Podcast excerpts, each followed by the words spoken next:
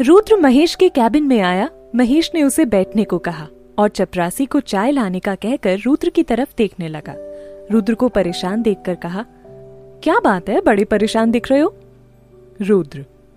नहीं सर, ऐसी कोई बात नहीं है। महेश, पाकिजा के बारे में सोच रहे हो? रुद्र. हम्म उसने मुझे कुछ भी बताने से साफ़ इनकार कर दिया। महेश, वो बहुत जिद्दी है रुद्र। रुद्र सर, आप उसके बारे में और क्या जानते हैं?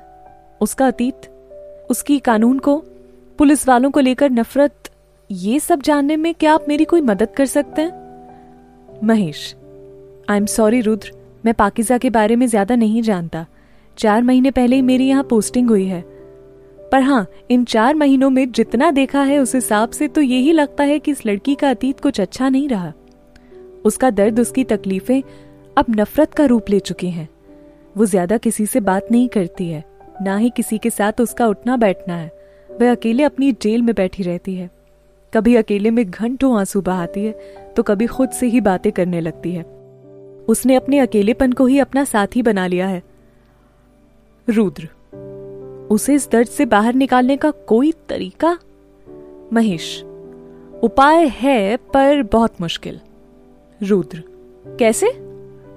महेश उसके साथ जो कुछ हुआ है, उसके बाद उसका किसी पर भरोसा करना बहुत मुश्किल होगा शायद। पर तुम चाहते हो तो कोशिश कर सकते हो, उसे भरोसा दिलाओ, और हो सकता है वो तुम्हें सब बता दे।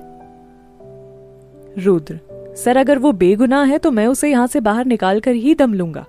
और जिन्होंने उसके साथ ये सब किया है, उनको इन सलाखों के पीछे ज़रूर लाऊँगा।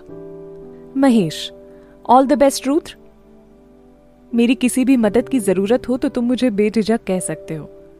रुद्र थैंक यू सर फ़िलहाल तो एक कप चाय पीना चाहूँगा सर महेश, ये लो, चाय भी आ गई।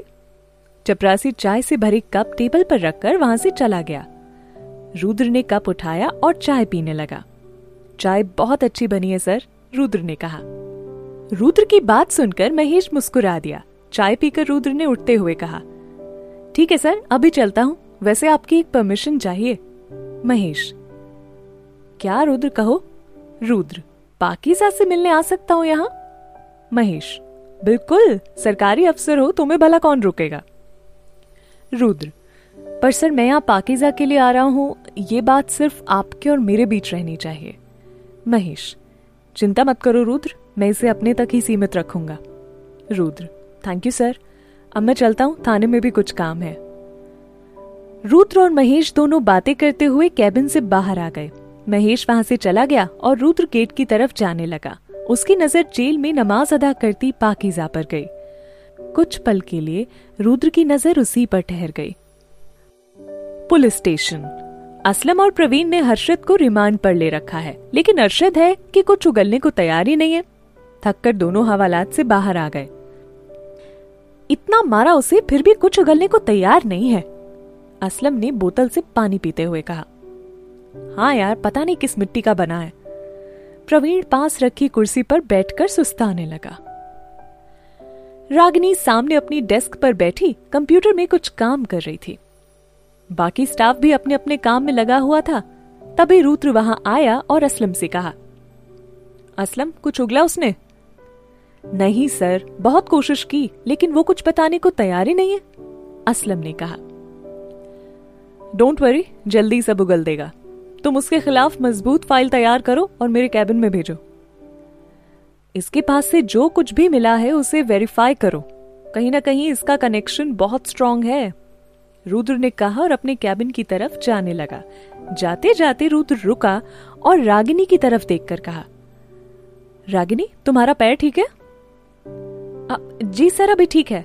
रागिनी ने हड़बड़ाते हुए कहा गुड कहकर रुद्र अपने कैबिन में चला गया। प्रवीण रागिनी की तरफ़ देखकर हंस रहा था। रागिनी ने प्रवीण की तरफ़ देखा और मुस्कुराकर फिर अपने काम में बिज़ी हो गई। असलम ने हर्षद के खिलाफ एक फ़ाइल तैयार की और उसे रुद्र के कैबिन में रखकर आ गया। बाहर आकर अपनी डेस्क पर बैठ गया और रागिनी को देखने लगा। प्रवीण ने जब ये नज़ारा देखा तो उसके पास आया और उसके कंधे पर हाथ रखते हुए कहा यार तू उसे बोल क्यों नहीं देता? असलम, हिम्मत नहीं होती यार। और फिर उसकी फीलिंग्स के बारे में भी तो नहीं जानता ना? कैसे बोल दूँ? प्रवीण, उसकी फीलिंग्स का तो पता ही है। वो तो अपने सर पर फिदा है। तेरा पत्ता तो बस कटने वाला है, ये समझ ले। प्रवीण की बात सुनकर असलम ने उसे घूरा। प्रवीण उठकर बाहर चला गया। शाम को प्रवीण असलम को मनाने के लिए उसे बिरयानी खिलाने बाहर ले गया। नौ बज चुके थे। रागनी आज जान कर देर तक रुकी हुई थी। रुद्र अपने कैबिन से बाहर आया। रागनी को देखा तो हैरान होकर कहा, रागनी, तुम इतनी देर तक यहाँ? आज घर नहीं जाना? नौ बज गए काम करते हुए ध्यान नहीं रहा, सर। रागिनी ने टेबल पर बिखरी फ़ाइल उठाते हुए कहा, इस वक्त अकेले कैसे जाओगे? चलो, तुम्हें घर तक छोड़ देता हूँ, रुद्र ने कहा। आप चलिए, सर, मैं आती हूँ। रागिनी ने अपनी खुशी छुपाते हुए कहा। रुद्र बाहर आ गया। उसने पाटिल से गाड़ी की चाबी ली और कहा कि आज वो खुद ही चला जाएगा। गाड़ी में बैठकर रुद्र रागिनी का इंतज़ार करने लगा। रागिनी अपना पर्स उठाए बाहर आई और आकर गाड़ी में बैठ गई। खुशी उसकी आँखों से साफ़ झलक रही थी। रुद्र ने गाड़ी स्टार्ट की और रास्ते पर दौड़ा दी। दोनों खामोश थे। फिर रागिनी ने बात की शुरुआत करते हुए कहा, सर, आप कहाँ से आए हैं? रुद्र, मेरठ से। मम्मी, पापा और छोटी बहन मेरठ ही रहते हैं। बाकी मेरा हर छह महीने में ट्रांसफ़र होता रहता है। रागिनी, छह महीने में क्यों सर? रुद्र, मेरे स्वभाव की वजह से अक्सर बड़े अफसरों को परेशानी हो जाती है। वो कुछ कर नहीं पाते तो ट्रांसफ़र कर देते हैं। रागिनी, आप इतने भी स्ट्रिक्ट नहीं हो सर। रुद्र हम्म शायद काम ही ऐसा है कि स्ट्रिक्ट रहना पड़ता है। वैसे तुम्हारी family? Ragini mummy papa UP में रहते हैं, यहाँ दिल्ली में दीदी और जीजा जी रहते हैं, उन्हीं के साथ रहती हूँ। रुद्र। हम्म जीजा जी क्या करते हैं? रागिनी। बैंक में मैनेजर हैं। रुद्र। अच्छा है, वैसे तुम इस लाइन में कैसे? रागिनी। बचपन से ही मुझमें पुलिस बनने का जुनून सवार था, बस इसी के चलते आ गई इस लाइन में। रुद्र।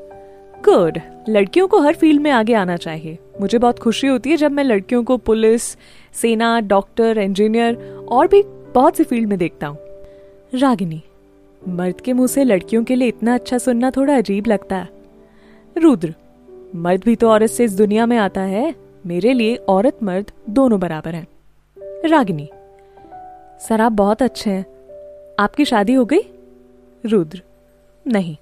रागिनी कोई गर्लफ्रेंड रागिनी की बात सुनकर रुद्र ने बहुएँ चढ़ाकर उसकी तरफ़ देखा तो रागिनी ने धीरे से कहा सॉरी सर रुद्र मुस्कुराने लगा और कहा इट्स ओके. कुछ ही दूर चलने पर रुद्र की नज़र सड़क की दूसरी तरफ़ फुटपाथ पर खड़े असलम और प्रवीण पर गई। रुद्र ने गाड़ी रोककर रागिनी से कहा, वो दोनों असलम और प्रवीण है ना? हाँ सर पर इस वक्त ये दोनों यहाँ क्या कर रहे हैं?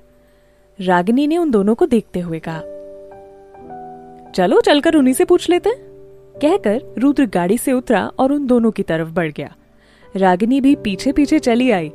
रुद्र को वहाँ देखते ही दोनों ने उसे सैल्यूट किया। तो रुद्र ने कहा, रिलैक्स गाइस, तुम लोग ड्यूटी पर नहीं हो। यहाँ क्या कर रहे हो? सर, बिरयानी खाने आए हैं। आप भी लीजिए ना। प्रवीण ने एक प्लेट रुद्र की तरफ़ बढ़ा दी। रागिनी भी उन तीनों के साथ शामिल हो गई।